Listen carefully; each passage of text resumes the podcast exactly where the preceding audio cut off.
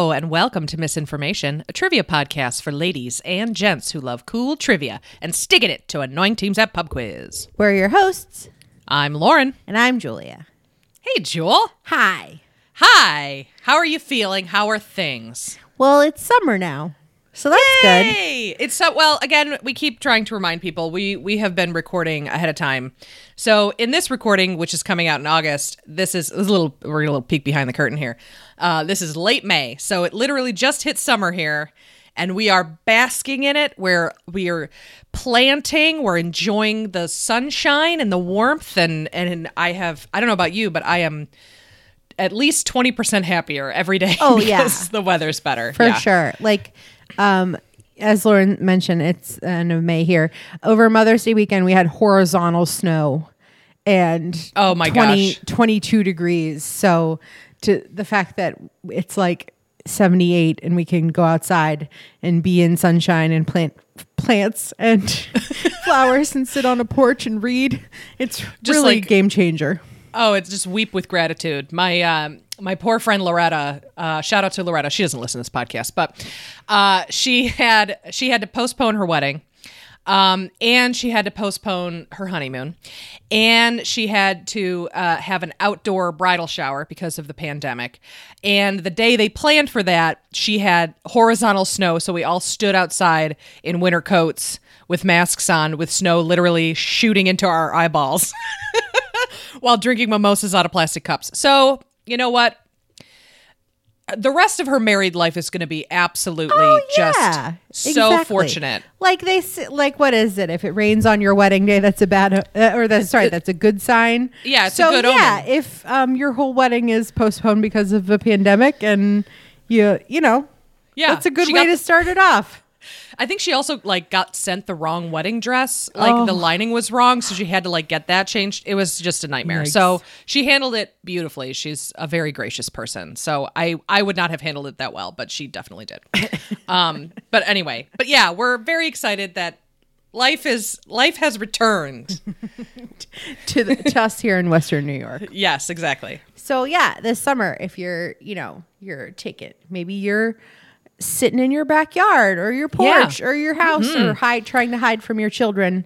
Um, maybe you get a chance to go to a local beach and where you yeah. you know enjoy the wind and the weather and the and sitting in the sitting in the sand and reading a book.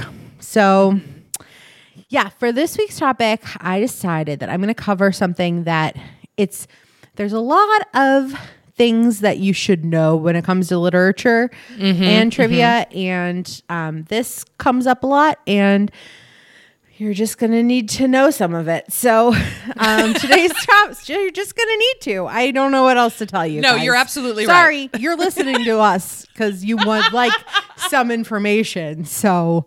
Uh, That's, that's Forgive that's what it says my very unsexy segue, but uh, today's topic is called famous first words. These are opening sentences of novels.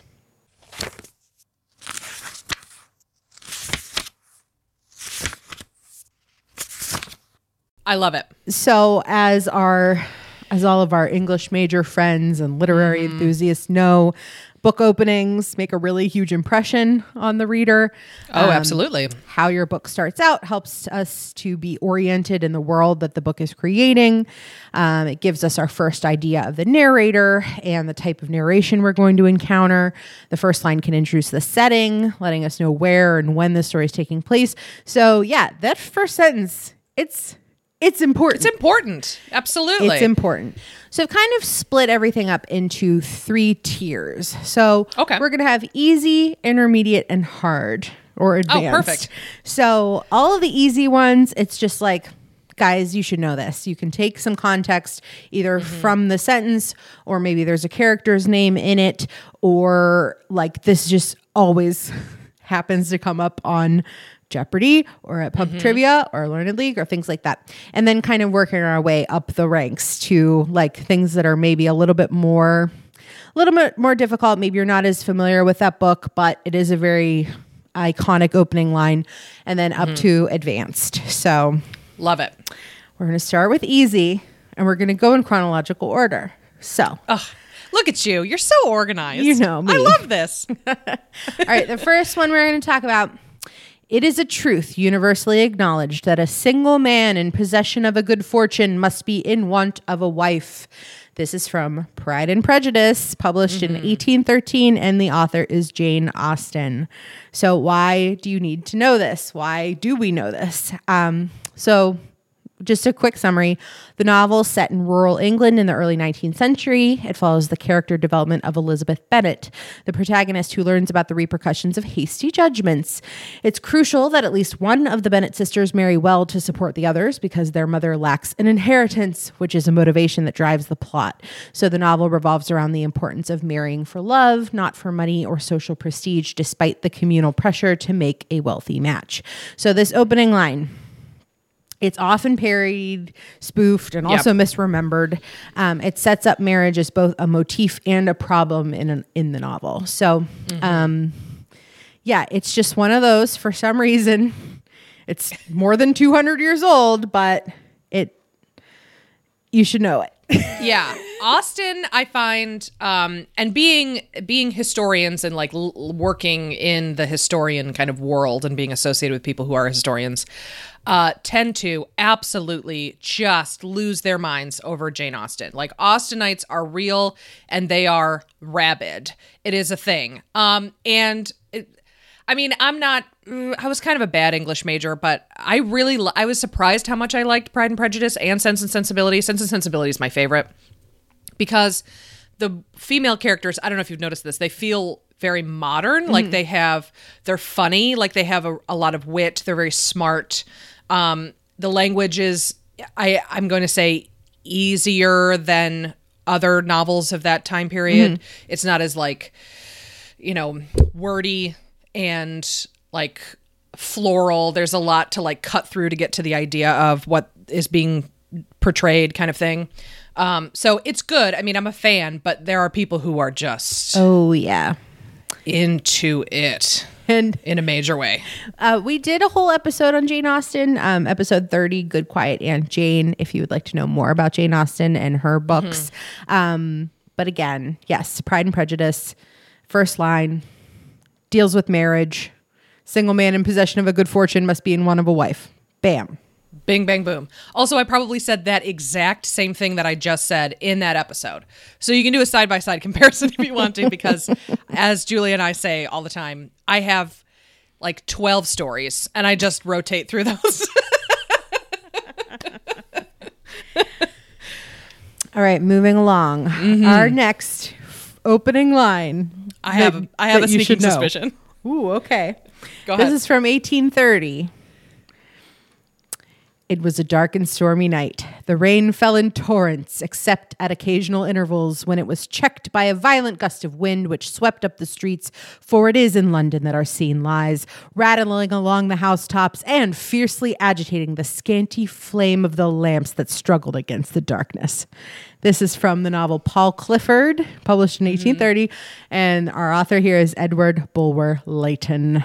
So, why do you need to know this? Mainly for the opening line, because again, it's it was a dark and stormy night. It's frequently invoked for its atmospheric and neo-gothic description. It's often in the mystery, detective, horror, and thriller genres. Um, nobody has ever actually read the book. Sorry. Sorry. This is, we only know it for the opening line. Uh, but the novel does tell of the life of Paul Clifford, who's a chivalrous highwayman in the time of the French Revolution. He leads a dual life as both a criminal and an upscale gentleman. yes. Um, and we talked a little bit more about Bulwer Lytton and um, a particular contest named for him in episode 134. It's a major award, literary medals and prizes. Um, so you can take a closer look at that if you're interested. But um, yeah, so it was a dark and stormy night, is how the sentence begins. There's obviously much more to it, um, but that's kind of what people tend to remember. And again, it comes up as it's jokey, it's memorable, mm-hmm. it's often parodied, it's often, you know, evoked in different in different genres. So, Perfect. Love it.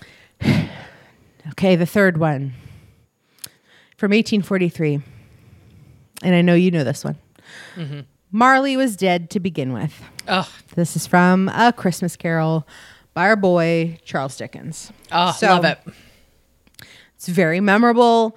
Uh, Dickens sets the scene by telling the reader in no uncertain terms that one of the characters, Marley, is dead.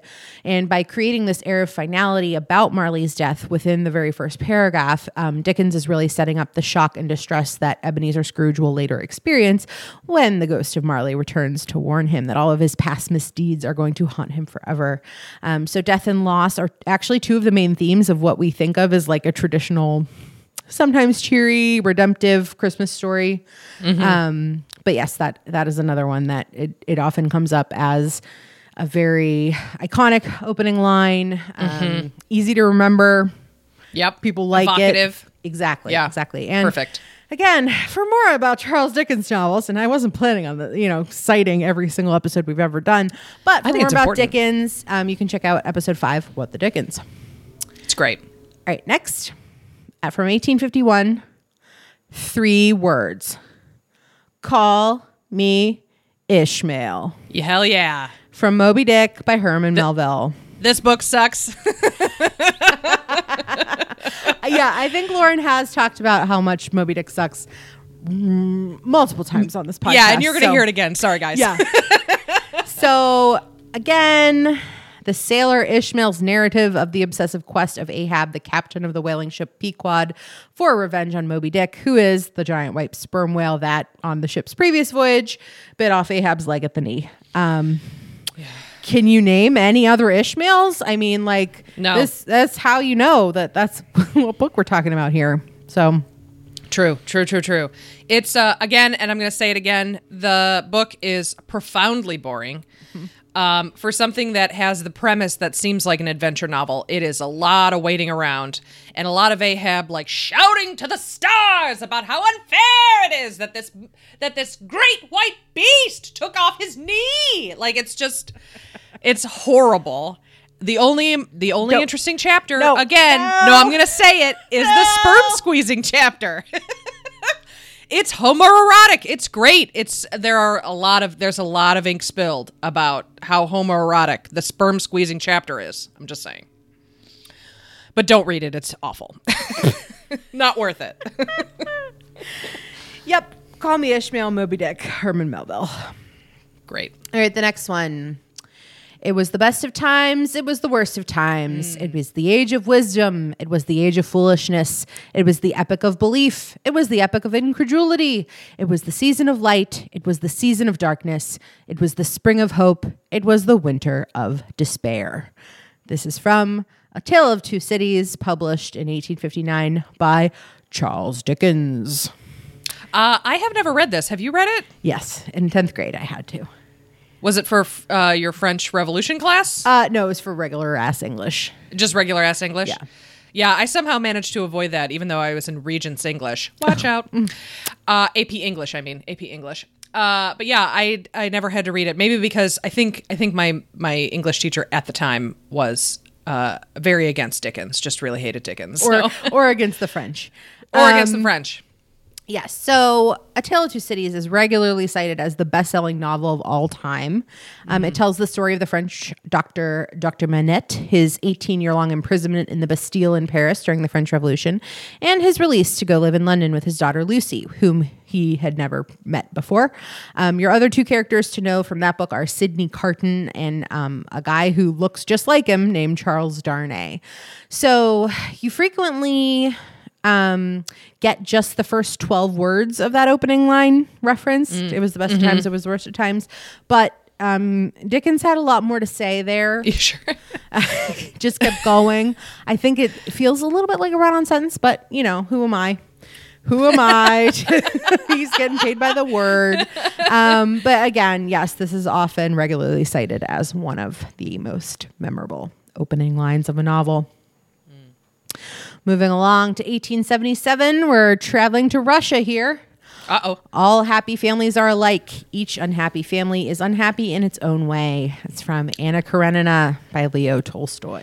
You know what? I didn't realize that that was the opening, not uh, an opening line. Ah. I just thought it was like a A quote. thing people said. Yep. Yep. So um, the novel itself is told in the past tense, but that first line, all happy families are alike, each unhappy family is unhappy in its own way, is actually in the present tense. So this is like a declarative statement for the whole novel, for basically anybody reading this at any point in time.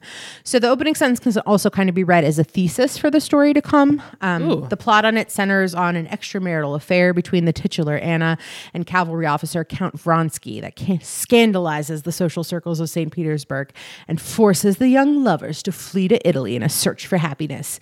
Um, trains are a recurring motif throughout this Yes. complex family novel, which is told in eight parts with more than a dozen major characters, spread over more than 800 pages, and often published in two volumes. Yeah. I haven't read this book. No, neither have I. I saw the movie that came out like uh I don't know, 8 or 10 years ago, something like that.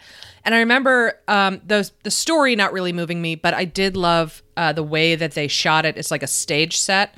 So all of the it's and then in the like when they would change from scene to scene, they would go backstage and they would like get changed into different costumes and then come back out. Okay. And the only time that they were in the like quote unquote real world, like when they were out in like the Russian countryside, was when they were actually interacting with the peasants or the real people Mm. of Russia. So it was kind of like that was the real Russia, while the like elite Ah, were in okay. this kind of like you know created stage space with a lot of like glitter and and facade involved. So I really liked the way that they kind of brought that to life. Yeah. But uh, that's all I remember about the movie. like, I don't remember anything else about. Oh, and she dies by uh, being killed by a train. She, throw, she throws herself off a train, right? yeah, yeah. she get run over by a train, or she? I think she throws herself into the path of a train. I think she like, and in the movie, I think you don't see it like the, and that's another cool scene. in the movie, she's They not like actually do it.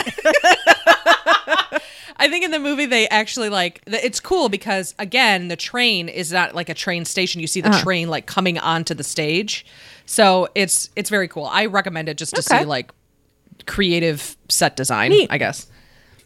All right, next from 1885, we're going back to America. You don't know about me without you have read a book by the name of The Adventures of Tom Sawyer, but that ain't no matter. This is from The Adventures of Huckleberry Finn by Mark Twain, published in 1885. So it is a direct sequel to The Adventures of Tom Sawyer. And again, this is often called one of the great American novels. Um, it's among the first in major American literature to be written throughout in vernacular English. So with like a lot of the patois and a lot of the like slang and lingo. Um, I mean, I'm not sure what else I have to say about this book, but for more on Mark Twain, check out episode 41, A Talented and Crotchety Old Man. Um, so that's an easy one because it directly cites the adventures of Tom Sawyer. It has this um, this like vernacular English to start out with. I didn't misspeak. There are a couple of, you know, words in there that, you know, maybe aren't the the most proper of grammar, but um but that's it. why, you know. Yeah, I remember reading it when in high school and not being very impressed. but you know, I haven't read it since, so I might take more Might out of it your mind, as an yeah. adult. Who knows? All right, next uh, from 1911, all children except one grow up. Do you know what this is from? Is this Peter Pan? It is Peter Pan. Yes. I did not. You know what? I read this and I don't remember this being the first line. It's kind Yeah. of beautiful. Yeah. So um, it was originally a 1904 play called Peter Pan or the Boy Who Wouldn't Grow Up. And then later, J.M. Barrie published it as Peter and Wendy in 1911. So um, right off the bat, you. It tells you that we're dealing with like a fantasy. Um, if we're familiar enough with, you know, 20th century fairy tales at this point, Yeah. then you're familiar with the story of Peter Pan and he doesn't want to ever grow up and all of that. And so it's kind of a very glaring, obvious opening line. mm-hmm. So, I love it. It's great. I should read it again. all right, from 1915. As Gregor Samsa awoke one morning from uneasy dreams, he found himself transformed in his bed into a giant insect. This is from The Metamorphosis by Franz Kafka. I mean, frankly, do you need to read anything the No, that's the whole plot. that's the entire plot to the book. Yeah, and then he's like, "Oh no, I'm a bug. Oh god." Uh, you know, like it's just the rest of the book is just that. Oh no. What? I think I'm quoting directly. Frankly. that's, yeah, that's pages eight through fourteen. Um, yes. So again, it's a very famous work. Um, that's the main character. The whole plot is right there in the opening sentence. So sometimes that's very compelling. You know. yeah, absolutely. Tell me more about why he became a bug. You know? All right. Next, from 1938. Last night I dreamed I went to Manderley again. yes.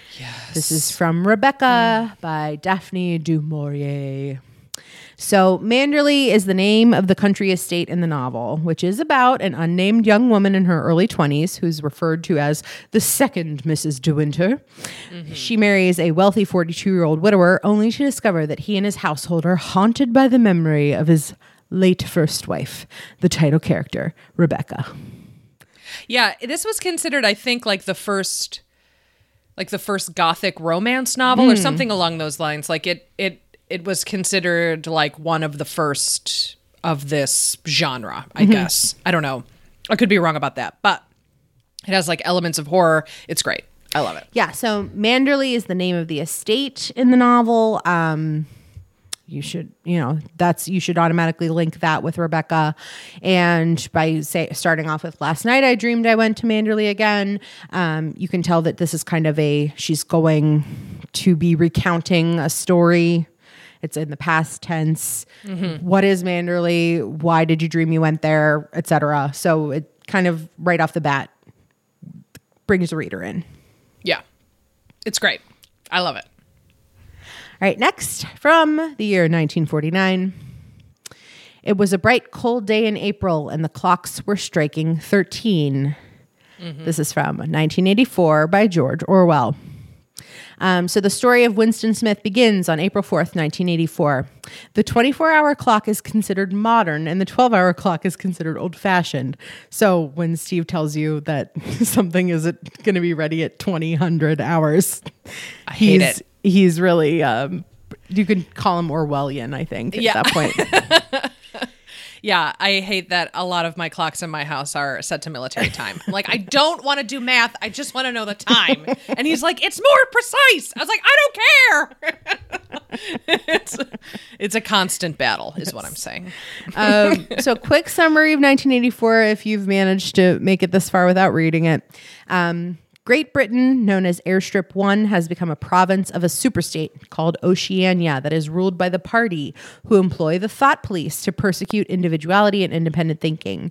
Uh, so many terms that were used in the novel have entered common usage, including the terms big brother, uh, doublethink, newspeak, memory hole. So there's a lot of um, Yeah. a lot of terms that Orwell made up and introduced and that have been adopted by society. So, um, so yeah, it's a very like, I mean, if you started it off with like it was a bright cold day in April, maybe that wouldn't Maybe not. have such a such a impact. But the fact that he added and the clocks were striking thirteen makes you think something is different. Why is the clock striking thirteen? Yeah. what's going on in this world? Futurism, dystopia, mm-hmm. that kind of thing. Giving you that that unsettling quality mm-hmm. that nothing is the way it seems. Exactly.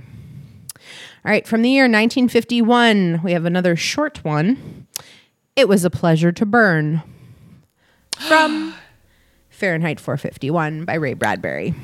Uh, in high school, this was I went on like a real Ray ba- Bradbury kick. Uh, this was my favorite book assigned up until um, uh, Ethan Frome, which is a controversial choice. Like I love Ethan Frome, but like a lot of people don't. But anyway, yeah, Fahrenheit 451 is a fantastic novel. Yes. It's wonderful. Um, so the book's tagline, like it's on the cover, is Fahrenheit 451, the temperature at which book paper catches fire and burns. dot dot dot.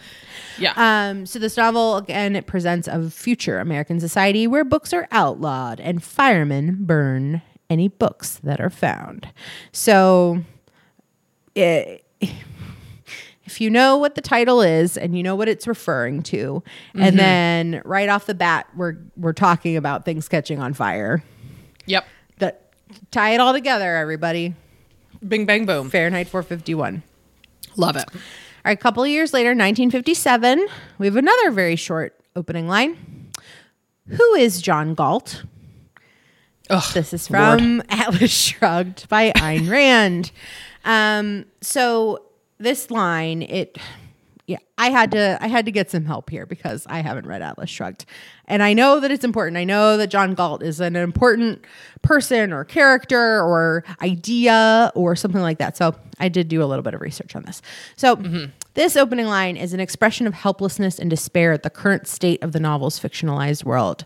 As economic conditions in a dystopian United States worsen and the government enforces state controls on successful businesses, people are heard repeating the cryptic phrase, Who is John Galt? which means don't ask questions nobody can answer.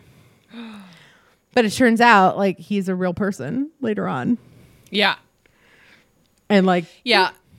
It's it's very Ayn Randian. It's I remember in high school there was you know when you're looking for like um uh scholarship stuff like sometimes you have to write an essay and sometimes and one of them was you know write an essay about Atlas Shrugged and I knew nothing about Ayn Rand at Yeah. the time.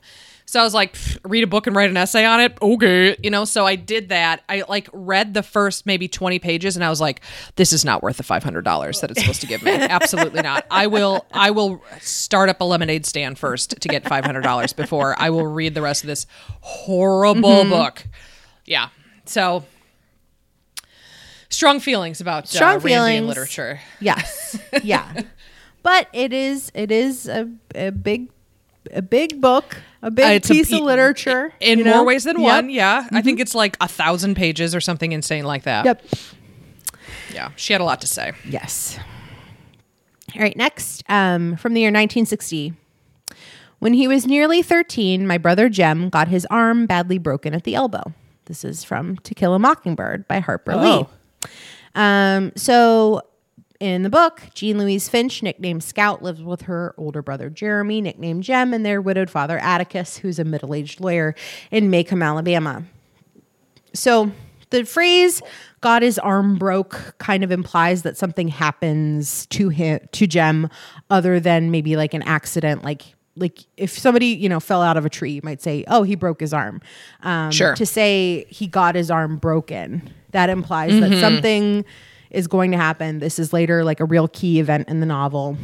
Um, also, just by starting out with when he was nearly 13 that's that's kind of like a kind of a childish way to describe somebody's age you know how you're Yeah. like i'm eight and three quarters Yeah, exactly. okay so um yeah it's it's interesting to kind of think about it that the book is told from scout's perspective so she's Mm-hmm. the younger sister of of jem um this is obviously like another great american novel i feel Yeah. like everybody everybody at this point has you know been assigned it at one point Uh, or another It was never assigned to me, and I have never read it. ah interesting Also, I've never watched the movie because I've never read the book. Mm. So I have a huge hole of To Kill a Mockingbird. I, I, I mean, I know like the general gist of Yeah. the story and that kind of thing, but like, no, I've never actually sat down and read it, which is stupid because I think it's only like, it's, Yeah. it's short Yeah. and a classic, and like Lauren, just do it. You But- might as well. that's your assignment from me this summer is you get to read I'll do what I Kill a can. Mockingbird. All right, I'll see what I can do. All right. And our last one that I've put in the easy category is from the year 1971.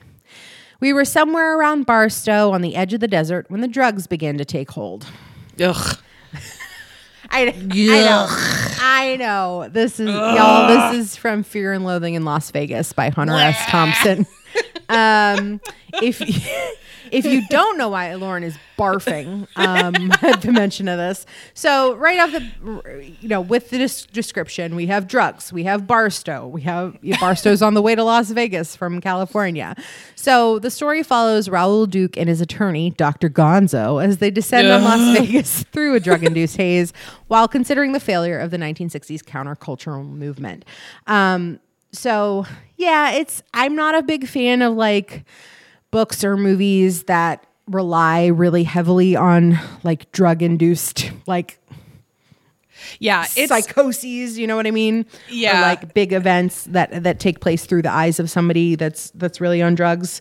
Um, so that's not really for me, but it also not for nothing. It's boring as hell. like, I don't care what you saw on your acid trip. Like, get off.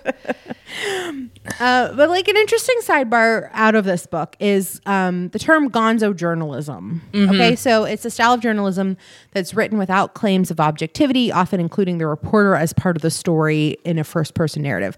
So the word gonzo is believed to have been first used in 1970 to describe an article by Hunter S. Thompson, who later popularized the style. So that's kind of where the term originates. It's where gonzo journalism originated was from Hunter S. Thompson. So that's worth at least knowing. But Sure, that is a good fact. It does not belie the fact that uh, this book is one big jack off. Like it's just, it's just a big old jack off. Because I knew guys in college who were like, oh, they uh. worshipped at the feet of Hunter S. Thompson. Like, mm-hmm. oh my god, he was a genius. Like I knew a guy, my my college boyfriend's roommate, who was a very nice guy but took way too many drugs. He was like, I'm gonna drop acid and just go into the woods with my notebook and just see what comes out of it. And I was like, all right, well should we call someone if you don't come back by night or what like i'm not impressed Yeah. what like how do we prevent you from killing yourself from doing a such a stupid thing. God and you know it's very like it comes out of this is why i have so little respect for this it's like it, it kind of comes out of like the dada thing where it's mm-hmm. like we're gonna try and just like not think. Like we're just gonna put words on the page and then like my inner subconscious genius is gonna come out. It's like no it's not only other people who drop acid are gonna be into this shit and they have to be on acid to like it oh i'm really i'm fired up i'm warm Mm. sorry everybody if you like hunter s thompson but it's garbage i'm sorry we're we're we're moving along to our intermediate tier of of opening lines. So I feel like you. your anger will subside momentarily. Thank you Um, so I guess I'm calling these intermediate because you might not necessarily have the clue about a character's name, or um, you might need to know more about the book itself to understand what this opening line is actually referring to. So if Oh, you okay. haven't read the book, maybe you don't um, totally like you wouldn't be able to connect the line to to anything. So starting with 1925. In my younger and more vulnerable years, my father gave me some advice that I've been turning over in my mind ever since. This is the opening line to The Great Gatsby by F. Scott Fitzgerald. interesting So, our opening line here um, we have a first person narrator. Uh, we know that there's going to be a time shift in the novel. So, uh, um, for those of you who haven't read it, um, the book is told by Nick Carraway, who's prim- and it primarily concerns the young and mysterious millionaire Jay Gatsby and his obsession with the beautiful Daisy Buchanan and characters living in the towns of West Egg and East Egg on Long Island in 1922. Um, so after that opening line, the next part is whenever you feel like criticizing anyone, he told me, just remember that all the people in this world haven't had the advantages that you've had. So right away, we know we're, we have somebody who grew up around money. This is a coming of age story. Um, it's taking place in the 1920s. So it is it is a very interesting opening line.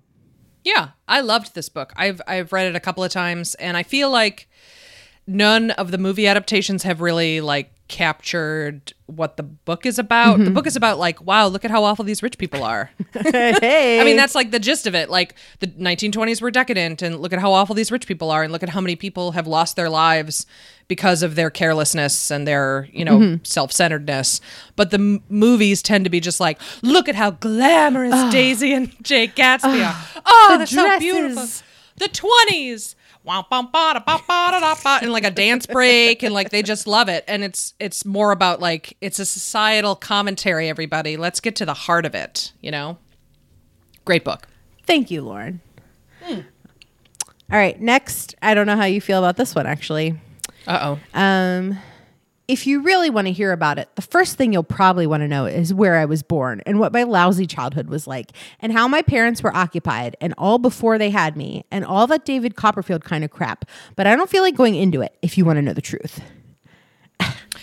this is, Is- this is Go. Catcher in the Rye by J.D. Yeah, Salinger. I don't have an opinion because I've never read it, and I probably Ah. shouldn't because I have I didn't I didn't read it at the time I was supposed to read it. Ugh, he's just like You know? such a dirtbag.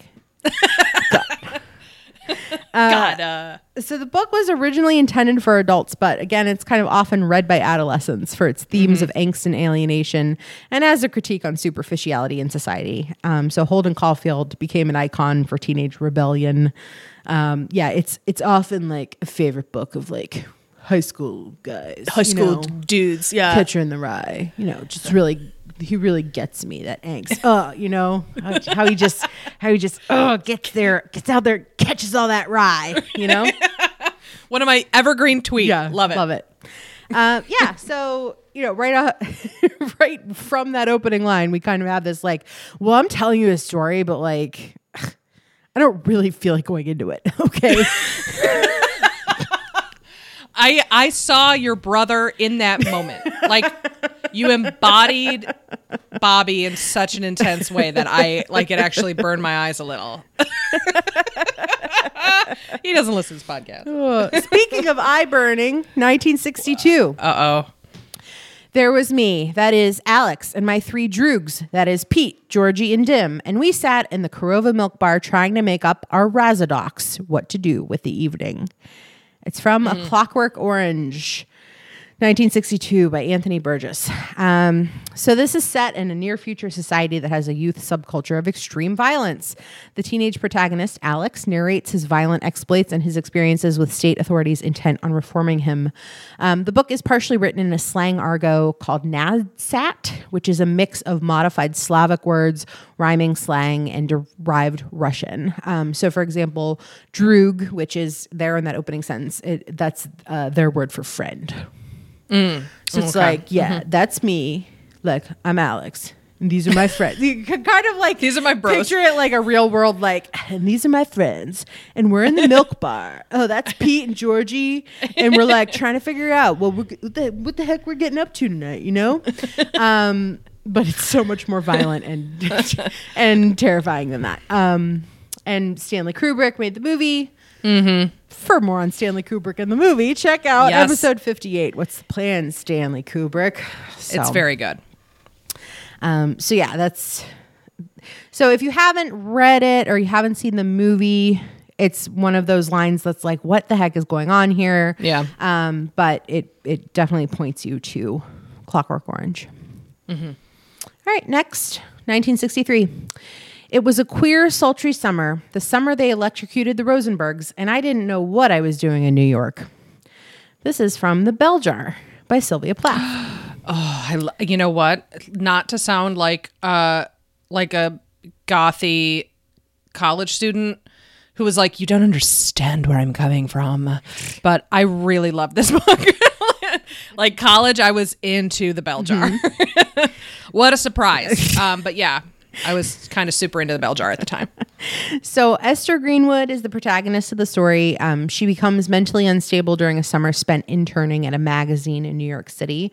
Um, so this opening line sets the time period. It's summer 1953. It sets the place. Um, right off the bat, you know, I don't know what I was doing in New York. Like we kind of have a character who is already like waffling about. So it's yeah, it's interesting. Um, and it was originally published under the pseudonym Victoria Lucas in 1963. So wasn't wasn't published under her name until after she had died. It has for for something that's set in 1953. It has a lot of modernity to it. Like it, you feel like you really do relate to the lead character, and I mean, not maybe not so much her like slow mental breakdown throughout the course Well, of the book. yeah. it's not a light novel. Like it's certainly not something that you're like, I'm going to take the bell jar to the beach and you know like watch my three year old play in the surf. Um, but it is uh, it is beautifully written. Like she was an incredible talent. So if nothing else, it's it's just a beautifully written book. But yeah, it's that shit's dark. It's dark. All right, next from 1967. Many years later, as he faced the firing squad, Colonel Aureliano Buendia was to remember that distant afternoon when his father took him to discover ice. This is from 100 Years of Solitude by Gabriel Garcia Marquez. Very Um, good. So he it is a significant Latin American magical realist novel that tells the story of seven generations of the Buendia family in the town of Macondo in the country of Colombia. Um, so it starts with a line indicating the pass of time. Um, we have the presence of a firing squad, so that's kind of feels very military. Um, we have this like novelty of ice. You know, for that to be like such a strong memory, so which suggests that it's in a tropical climate. Um, so we kind of see that time is going to pass, and we're gonna we're gonna hear a lot about this family in these stories.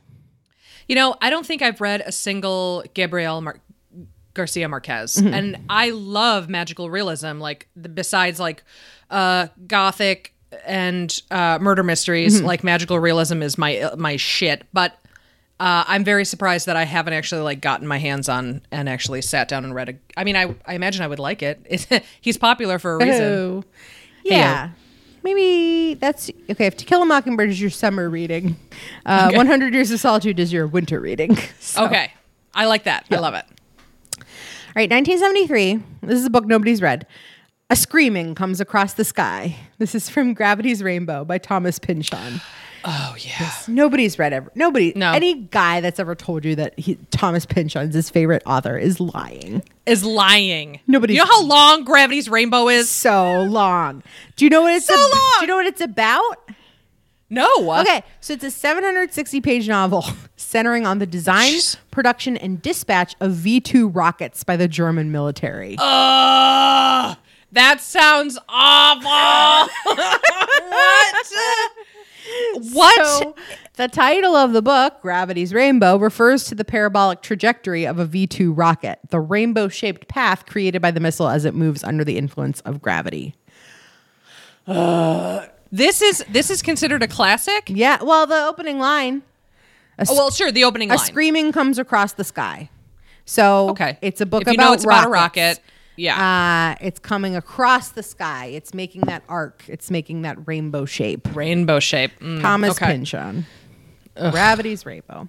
All right. Uh, the next one I think is is one that I don't know a lot of people that have read this, but it is um, a very I don't want to say classic, but Influential. yeah, maybe. Um, So Okay. this is from 1980. A green hunting cap squeezed the top of the fleshy balloon of a head. This is from A Confederacy of Dunces by John Kennedy Oh. Toole. All right. Have you I read it?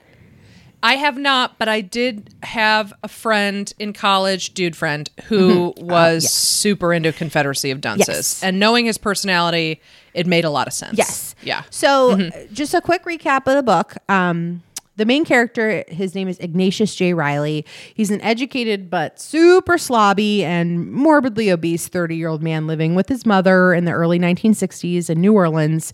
Um, and in his quest for employment, has various adventures with colorful French Quarter characters. Um, it was published 11 years after John Kennedy Toole had died, and this novel earned him a posthumous Pulitzer Prize for fiction in 1981 and is now considered a canonical work of modern literature of the southern United States. Um, the book's title, A Confederacy of Dunces, refers to an epigram from Jonathan Swift's essay, Thoughts on Various Subjects, Moral and Diverting, which says, quote, When a true genius appears in the world, you may know him by this sign, that the dunces are all in confederacy against him. Um, The story is also famous for its rich depiction of New Orleans and the city's dialects, including Yat. Um, so Oh, remember hey! to check out the recent episode on New Orleans with Father Brad if you haven't listened to that one yet. We love Father Brad. So yeah, um, it is a like it's it's one of those books that as you're reading it, you're like, oh, I hate this. like like he's he's super gross and he's slobby and he's rude and like the lady that's kind of like his maybe like was his love interest or whatever. Her name's My- Myra Minkoff and she's she's all up in that book too and she's also a very weird person. So it's I mean you you can tell like Toole was going for something here. Yeah. Um, but like his, uh, but Ignatius Reilly is like interactions with other people are just like this is picture like the most pompous man that you've ever like encountered and Yeah. dial that notch like up to 11 Oh my 'Cause He thinks he's just so good. He thinks he's too good for all of these things. Like, how dare Mm-hmm. you? Like insults left and right and whatever. But it's ah, it's it's it's really weird. I'll It's say that. But Yeah. but it might be worth reading. Just All saying. right. So yeah, that opening line: a green hunting cap squeezed the top of the fleshy balloon of a head. Um, that's what he wears all the time. This green hunting cap, He- a fleshy balloon of a head. This guy's kind of Ugh. big and slobby, and that's what he's going for in this book. And there you Wow. go. Wow. Okay. All right. Uh, but to bring it, meh, this this one's not any like more exciting. uh, 1981. You better not never tell nobody but God from The Color Purple by Alice Walker. Oh, yeah. Uh, the very next sentence is it'd kill your mammy. So quick Oh, boy. summary. Unspeakable things have been done to the 14 year old main character Celie by her father Alfonso who says this to her. Um, and it's the only direct speech in the book. So the whole rest of the book is in epistolary or letter form. And this takes place in rural Georgia in the 1930s focusing on African American women in the southern US uh, the color purple won the Pulitzer Prize for fiction in 1983 making Alice Walker the first black woman to win the prize Uh, I saw the movie. It's very emotional and affecting. Whoopi Goldberg kills it dead Oh, in yeah. that. She's Celie in the movie. She's phenomenal. She's incredible. I have chills just like thinking about her her acting ability. And Oprah is in that movie, and she also mur- like like murders it. She is so incredibly good. Like the woman should probably act more. She's yeah Amazing. what else is she doing yeah, what else is she doing? The other day she had like a giant um, cabbage on her uh, Instagram or whatever. She was showing off her big old cabbage. Oprah, get back into the studio. We need you. So yeah, that opening line, it's you can just tell something Yeah. terrible and deep is happening. It has that vernacular to it. Um, Mm-hmm. It's a very important book. It's a very striking Yes. Mm-hmm. first sentence. All right, next. To be born again, sang Gabriel Farishta, tumbling from the heavens. First, you have to die.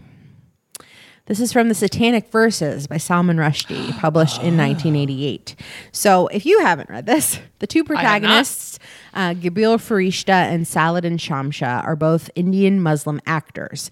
At the beginning of the novel, they're traveling on a hijacked plane flying from India to Great Britain, and the plane explodes over the English Channel, but the two are magically saved. In a miraculous transformation, Farishta takes on the personality of the Archangel Gabriel and Chamcha that of a devil. So the title refers to the Satanic verses, which are a group of Quranic verses that refer to three pagan Meccan goddesses. So this is one of those books that maybe you haven't read it, but you know about it just because of Yeah. the fatwa against Salman Rushdie. Um, There was like, oh man, there was like so much going on with like the the religion and politicization of this book when it came out in 1988. Um, But it is a it is a memorable opening line. Yeah, I've never read it. I didn't even know what the plot was, but that sounds that's intense. That mm-hmm. sounds intense. Mm-hmm. And the last one we have here under intermediate, and I believe that you will know the book right Okay. off the bat. All right. We slept in what had once been the gymnasium. I don't think I know. I think it's your favorite book. It's my favorite book. Do I have a favorite book? What's Yeah. my favorite book? We slept when it was one. Oh yes! Oh my gosh! It's The Handmaid's Tale. Oh my god! Yes. I forgot about that because that's the scene where they're like laying there and then the the they're whispering to each other their names. Yes. This is Oh, that's such a good The book. Handmaid's Tale by Margaret Atwood, 1985. We slept in what had once been the gymnasium. So we have a non-specific we. We have some big change that happened to a place. It is the gymnasium. It's not a gymnasium. Um, the story is told in first-person narration by a woman named Offred. And quick summary. In this era of declining birth rates due to increasing infertility caused by environmental pollution and radiation, Offred is one of the few fertile women remaining. She's forcibly assigned to produce children for the commanders, the ruling class of men, and is known as a handmaid. Other women are also classed socially and follow a strict dress code, ranked highest to lowest. The commanders' wives wear blue, the handmaids in red with white veils around their faces. The aunts who train and indoctrinate the handmaids are wearing brown. The Marthas, who are cooks and maids, wear green. Econo wives, who handle everything in the domestic sphere, wear stripes. And young unmarried girls are in white, and widows are in black. Um, the novel's title, The Handmaid's Tale, echoes the component parts of Chaucer's The Canterbury Tales, which is a series of connected stories. So in those, you have like the Merchant's Tale, the Parson's Tale, etc. Um, I feel like people know a lot more about this now because of the show on Hulu, which you know apparently everybody was amazing in that. Everything was Yeah. it was really great. Um, so, but this but the opening line, um, you might not be able to connect it right away with As I did. with the book. Um, Yeah. but it is a, it is an iconic opening line. Um, I had the great honor and privilege of being able to see Margaret Atwood speak at Brockport a couple summers ago. And she read the first chapter of this book, and I sat completely enraptured because not only is she stunningly beautiful, um, but she also has this great, like, as the kind of speaking voice that you would expect from an authoress, you know, like very deep and rich and clear. And it was incredible. I was like, my hands were clasped and there was stars in my eyes and i was i was taken to another place. It was wonderful. In the meantime uh, it's one of my favorite books as you said but i uh, gave it to my father and he said he was quote not impressed. He goes i don't know i didn't get it. I was like you and of course then i completely i was like you have to be a woman! Like you don't understand! It's like It's like you wouldn't even understand, you know. like I don't. Yeah, you don't understand, Dad. Uh, It's you have to be a woman. You don't know what it's like to have a womb and have that be monetized. Uh, God. it's great though. You should read it. So our final tier of first of famous first lines, I'll call this the advanced category. Um, So I'll give you the, I'll tell you the the sentence and what it's from and who wrote it, and then just kind of explain to you what that sentence refers to or why this is important. So first, there was no possibility of taking a walk that day.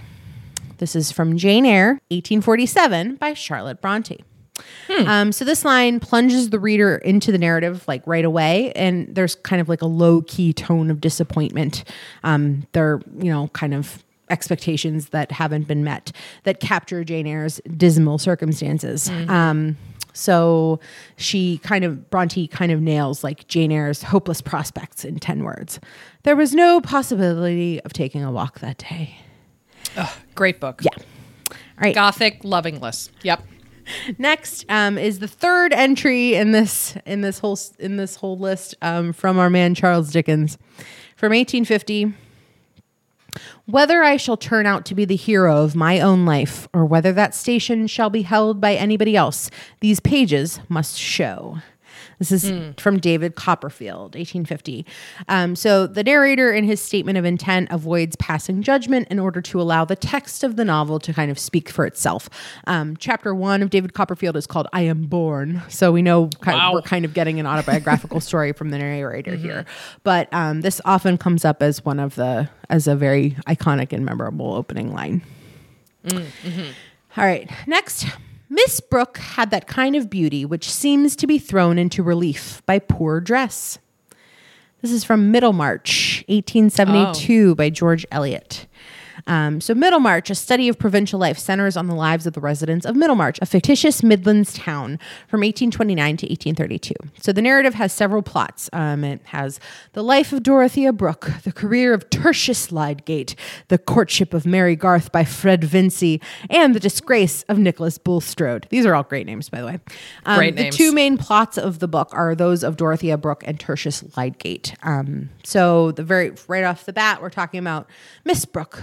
She had the kind of beauty which seems to be thrown into relief by poor dress. Um, so George Eliot is the pen name of Marianne Evans. Uh, she wrote seven novels under that name: um, Adam Bede, The Mill on the Floss, Silas Marner, Romola, Felix Holt the Radical, Middlemarch, and Daniel Deronda. And most of these are set in provincial England. All right, this one you mentioned earlier. I'm going to see if you can rem- if you can tell me.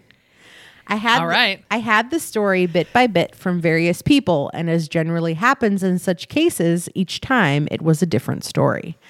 This is from 1911. Is this is this my Ethan Frome? it is Ethan Frome Oh, I love this book. I'm sorry. by I love Edith it. Wharton. No, I'm. Yep. Uh, I don't know anybody that's read it, so I'm kind of glad that you have. Um, so if you haven't read it, uh, we have a narrator here who's trying to like get the hot goss on a particular person, Mm-hmm. unclear who yet, um, and he has to settle for kind of bits and pieces from various people while trying to figure out this whole story. So Yeah, I was the only person in my English class that read it from cover to cover and loved it even though I think it's it's very slim. I think it's like 150 pages or something like that. And I loved it. Oh, I loved it. I don't know what it was. I don't know if it was like the certain time period that my teenage brain was in, but I was like taken with it and raptured by it. I loved that book. That was my favorite book for a very long time. So the story is how Mm-hmm. Ethan Frome, a lifelong resident and local fixture of the community, became a ruined man who was tragic. scarred and disfigured and walking with a terrible limp from a smash up 24 years earlier. Um, I mean, the book is over 100 years old, so it's not a spoiler to say that sleds are heavily involved in this Yes. novel. Mm-hmm. Um, but yeah, this opening line it kind of draws the reader in from the very beginning, and it doesn't necessarily give you any like context or a character's name or anything like that, so you might not know who it is right away. But Yeah, There you go. gr- I really like it. It's from what I've understood, people who have read it, it they're very divided. They either love it or the majority really hate, hate Ethan Frome. So all right, um, three words from 1942. Mother died today. This is from The Stranger by Albert Camus. Oh, okay. So, mother died today. Um, there's little warmth or closeness or love with this term, mother, per se. Um, so, the main character is Meursault, a French Algerian. And the first sentence introduces Meursault's emotional indifference, one of his most important character traits. Um, he doesn't express any remorse upon learning of his mother's death. And the rest of the opening paragraph goes on to introduce the idea of the meaningless of human existence, a theme that resounds throughout the novel. So, this isn't necessarily easy to associate with a specific character or a title on its own, but it is worth remembering and connecting. That Mother Died Today is The Stranger. All right, another book that I haven't read uh, and needed to needed to read more about the plot. It was Love at First Sight. This is from Oh. Catch Twenty Two Huh. by Joseph Heller, published in 1961. So the first sentence of Catch 22 is it was love at first sight. The second line is the first time Yossarian saw the chaplain, he fell madly in love with him. Huh. I had to read this this book for a comedy class, weirdly enough. What? Yeah, I took a class in comedy, um, which is why I'm so funny. uh, no, I I read it and I don't honestly. I, think I remember like two percent Yeah. of that book. Yeah. So this novel set during World War II from 1942 to 1944. It's basically about Yossarian, who is our anti-hero. He's a bombardier for the US Army. He's trying to survive the madness of war. And he does this by trying to prove he's insane in order to not have to fly more combat missions, which might get him killed. Um, in fact, he's sure that everybody's out to kill him, which might actually be true because he's in a war where everyone is trying Yeah. to kill everybody. Sure. Um, so most of the events in the book occur while the fictional 256th U.S. Army Air Squadron is based on the island of Pianosa in the Mediterranean Sea west of Italy. And the story uses a distinctive non-chronological third-person omniscient narration describing events from the points of view of different characters. Um, the separate storylines are out of sequence, so the timeline develops along with the plot. Anyway, um, the opening lines are not a romantic love, kind of an intellectual love, um, knowing that the chaplain would be one of the only men in the army who would understand empathy and logic. So I see. it's it's a it's kind of a weird disconnect if you know the plot of the story and then you hear that the first line is it was love at first Yeah. sight because that sounds like it it has nothing to do anything. with the rest has of it. nothing Yeah. to do with war and insanity and violence apparently and death. but- Apparently comedy. Yeah. Apparently comedy. Yeah, comedy. Yeah. I don't know. I think it's a satire. Uh, next, All this happened more or less. This is from Slaughterhouse Five or The Children's Crusade: A Duty Dance with Death from 1969 by Kurt Vonnegut. Um, so all this happened more or less. Um, we get a little bit of uh, like a, an unreliable narrator, like right off the bat. You know, um, the book follows the life and experiences of Billy Pilgrim from his early years to his time as an American soldier and chaplain's assistant during World War II, surviving bombings at Dresden while being held with prisoners of war in an empty slaughterhouse. Um, and it goes on to the post-war years with Billy occasionally traveling through time itself. Um, Yep. we talked about this before, mostly because I had like n- no idea that there's a whole adventure where he's captured by an alien spaceship and taken Yes. to a planet called Tralfamadore. Um, Yep. So. This isn't necessarily easy. This line isn't easy to associate with a specific character or title on its own, but it is worth remembering. All this happened, more or less. Yeah, um, I for someone who is so dismissive of mid-century male writers, who especially uh, write satirically or maybe stream of consciousness about wars, um, I really have a soft spot for Kurt Vonnegut. I really enjoyed Slaughterhouse Five when I read it, so, weirdly enough. So you know, bless him. All right, just a couple more. This is my favorite book in all the world, though I have never read it. It's from The Princess Bride, published in 1973 by William Goldman. so, The Princess Bride, like we're not talking the movie here. We're talking No. about the book. It is a it is a weird book. Okay? It's a weird book. It's yeah. it's a book that's pretending to be a direct translation of a fairy tale. When it is, in fact, entirely a creation from William Goldman's own mind. Um, and then we have this like whole intro chapter trying to state that Goldman was actually the translator of this classic work by S. Morgenstern rather than the writer of the whole book itself. So the actually the first 36 pages are mostly just about the author and his process of translating the classic from its stiff prose into something fun and full of only the good parts that he remembered from his brush with the story during his childhood. Mm. The actual fairy tale itself begins around page 39. So this opening line it's like it just kind of makes you think right right away this is my favorite book in all the world though i've never read it yeah. huh Ah. Huh. Huh. What a thing. all right um, from the year 1987 three words 124 was spiteful this is from beloved by toni morrison oh, Yeah. Yeah yikos right This book is dark. Yes. So 124 is the number of their house in Cincinnati, uh, which former enslaved woman Sethe and her family believe is haunted by a revenant who may just be the ghost of Sethe's eldest daughter. Um, so after this first sentence, 124 was spiteful, it goes on to full of a baby's venom. The women in the house knew it, and so did the children. For years, each put up with the spite in his own way, but by 1873, Sethe and her daughter Denver were its only victims. So this isn't again, it's not necessarily easy to associate with a specific character or title on its own, mm. but but this is worth remembering. And and if you haven't read this book, It's so beautifully written. Yeah. I mean, it is stunning. It's a stunning book, but it is very tough. It's a tough book. Yeah. for sure. And we'll end this on a lighter note. Um, from the year 2011, and I'm gonna see if I'm gonna see if you can name this. Oh boy. First line is I'm pretty much fucked. Is this I just thought of Is this um is this uh 50 Shades of Grey?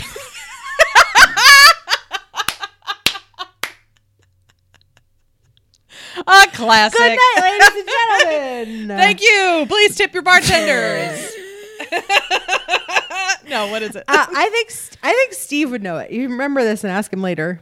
I will. I will. Um, I'm pretty much fucked. Is the opening line of The Martian by Andy Weir. oh, of course. That's So, a great. Yeah. It is. I it. It's one of my favorite sci-fi books. I don't even like sci-fi. Um, It's great. so yeah, it's uh, right right off the bat. Again, this character is obviously in a situation, um, and he, you know, isn't afraid to express himself. So The book and the the movie Yeah. is so f- it's funny. It's like it's just a great story. He did an incredible job. Yes. So those are a series of opening lines perfect. Hey, I you should be able to associate with a certain piece of literature I love for it trivia purposes. for trivia purposes only. All right. So our quiz is called Take It From the Top. This is a quiz on opening lyrics of songs. I will name for you the year and recite the very first line, and you will tell me the song title for a half a point and the artist for a half a point. Ooh, okay. All right. And I wrote this quiz at three in the morning, everybody. So it could be great and it could be terrible. No, I love it. All right. Question one 2006. When I was a young boy, my father took me into the city to see a marching band. Question two from 1982. She was more like a beauty queen from a movie scene. Question three 1975. I took my love, I took it down, climbed a mountain, and I turned around. Question four from 2003. Go shoddy, it's your birthday. We gon' party like it's your birthday. Question five from 1989. Harry Truman, Doris Day, Red China, Johnnie Ray, South Pacific, Walter Winchell, Joe DiMaggio. Question six from 1972. You walked into the party like you were walking onto a yacht. Question seven from 1997. Let's go, girls. Question eight from 2014. I stay out too late, got nothing in my brain. Question nine from 1995. Today is going to be the day that they're going to throw it back to you. And finally, question 10 from 1999. Ladies, leave your man at home. The club is full of ballers and their pockets full grown. Give you about a minute to think about this, and then we'll be back with your answers.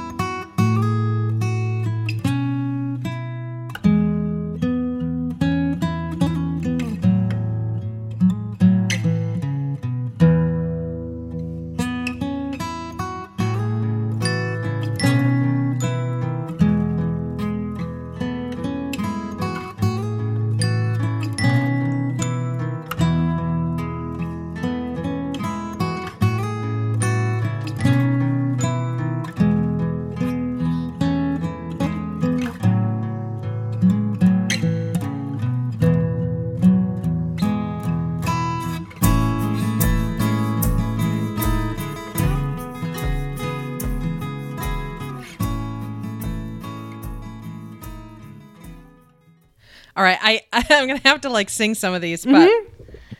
It's fine. all right, all right. All right. So I'm naming the year and the very reciting the very first line, and you will tell me the song title for a half point and the artist for a half a point. All right, number one from 2006. When I was a young boy, my father took me into the city to see a marching band. Uh, this is like this this first one. I am like I have almost no idea. Ooh, okay. Um, 2006. This is a song that I like. I knew. I'm sure I knew. When I was a young boy, my father took me into the city to see a marching band.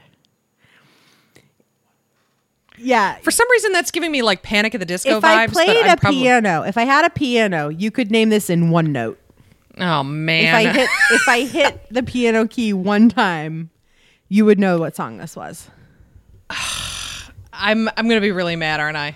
Yeah, you're gonna be really bad because I was like, "This is Lauren's gonna ace this quiz." I was like, "This is." I uh, the rest of them, I definitely Okay, you know know. we'll come back to number one. We'll come back to number okay, one. okay, all right. all right. I like that. I like Okay. that. I like that. Number Okay. two from 1982. She was more like a beauty queen from a movie scene. Uh, that's Michael Jackson's Billie Jean. Correct. Boom. Number three from 1975. I took my love, I took it down, climbed a mountain, and I turned around. Uh, that's Landslide um, by Stevie Nicks and that band she was in. oh my god, I'm sweating. Uh, why can't I think of their name? It'll come to me. Don't worry. Just just relax. Just everybody chill out. We're just chilling out. We're just relaxing. We're just relaxing and allowing that band's name. I can see the cover of the the album. Lindsey Buckingham's in it. I had a friend in college who hated this band more than anything in the whole wide world. That is two words, one band. Will you please give me the first letter? Just cut this out. Just cut this part out. Why am I thinking Foghat? no, I'm so mad. F. Shh. You have Shh, named the two people in the band whose names are not in the name of the band. I know, I know. Mick Fleetwood Mac. Fleetwood Mac. Correct. Oh my god, I'm sweating. Question 4 I'm gonna- question four. When I read this one, Lauren cracked up for a solid like two minutes. Yeah, Um, from 2003. Go, Shoddy. It's your birthday. we gonna party like it's your birthday. And I the first before I answer this correctly, I'm going to say I love our our insistence on being as white as humanly possible at every moment. Like we're really taking on that mantle of like this is our identity. Um, this is In da Club by 50 Cent. Yes. Yes. Correct. All right, number five from 1989. Harry Truman, Doris Day, Red China, Johnnie Ray, South Pacific, Walter Winchell, Joe DiMaggio. Uh, that's We Didn't Start the Fire by Billy Joel. Correct. Great. Number six from 1972. You walked into the party like you were walking onto a yacht. Love this song. This is So Vain by Carly Simon. Or You're So Vain. You're by so vain, Carly Carly. Simon. Correct. Question seven from 1997. Let's go, girls. Uh, this is Shania Twain. And let me just get let me just get to the chorus in my head. All right?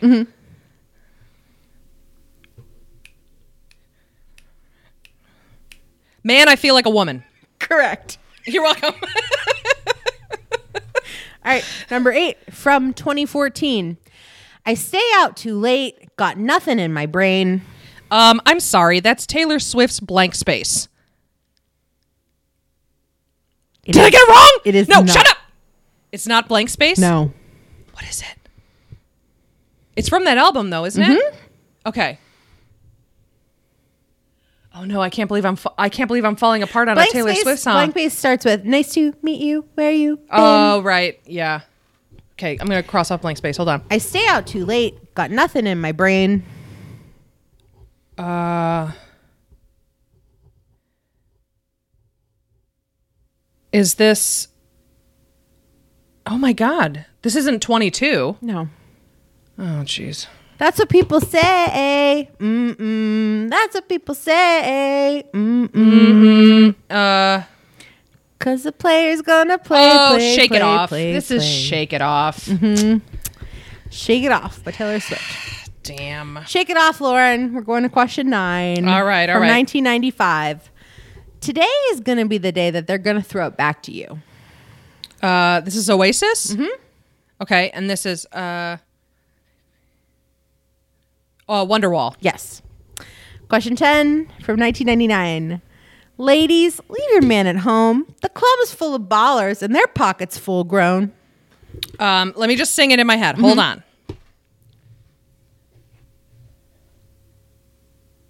Okay, this is jumping, jumping. and this is Beyonce's band. Not called Gemini's Twin. It's Beyonce's band. It's Beyonce's band, not called Gemini's Twin, But but called, and all I could think of was Gemini's Twin, which is the SNL parody of it.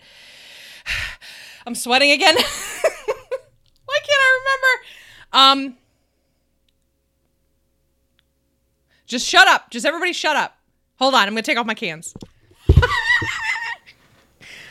right, she's leaning back in her chair. She's massaging her temples. I can hear you in the cans. uh, um, um, Destiny's Child. Destiny's Child. Oh God, Lauren, what is your problem? All right, we're circling back to question one Okay. from 2006. When I was a young boy, my father took me into the city to see a marching band. What the fuck is the song? Bing. There's your name that in one note. Bing. Bing. when? when? No, you get the note before the before the words kick in. Oh shit. Okay, then I don't know. Bing. What is it? Just tell me. What is it? This is Welcome to the Black Parade by My Chemical Romance. oh my god. No, I wouldn't have gotten that. Yes, you would have. Everybody knows I- this song. I I you know what? I could not like bring it to my to the forefront of my mind right now. I could not do that. I mean, I'm sure I've heard the song. I'm I'm not saying that I haven't, but I I don't think I shocked. could sing it for you right now. I'm shocked. I think I think everybody our age Has definitely heard this song because it was everywhere. But maybe, but like I don't know, maybe I heard it too much and my brain kicked it out, and now, so I don't feel too bad. Okay. But damn it, you know, if there was going to be a quiz that I was going to get 10 out of 10 of, this was going to be it. Damn it. It's not going to happen, is it? 8 out of 10. That's the best I can do. Eight and a half, maybe. Eight and a half, eight and a half. Yeah, yeah. Yeah. We'll do that. Great. 8.5. 8.5 out of Good 10. job. Thanks. Thanks thanks for sticking with us, everybody. I know this one went kind of long, but there's a lot of books out there. Yeah, a lot of books. And you know what? It's an important bunch of, it's good information. You know, Yeah. it's good information. A little bit, So- a little bit of literature, uh, Little bit of literature for seminar here. So, thanks for listening. Um, you can find us wherever you listen to podcasts. Um, please rate, review, and subscribe. Tell a friend. Oh, please. Um, and yeah, please, um, please keep on listening. keep on listening. Keep on downloading and listening, guys. We totally appreciate it. Uh, and we will catch you next time. Bye.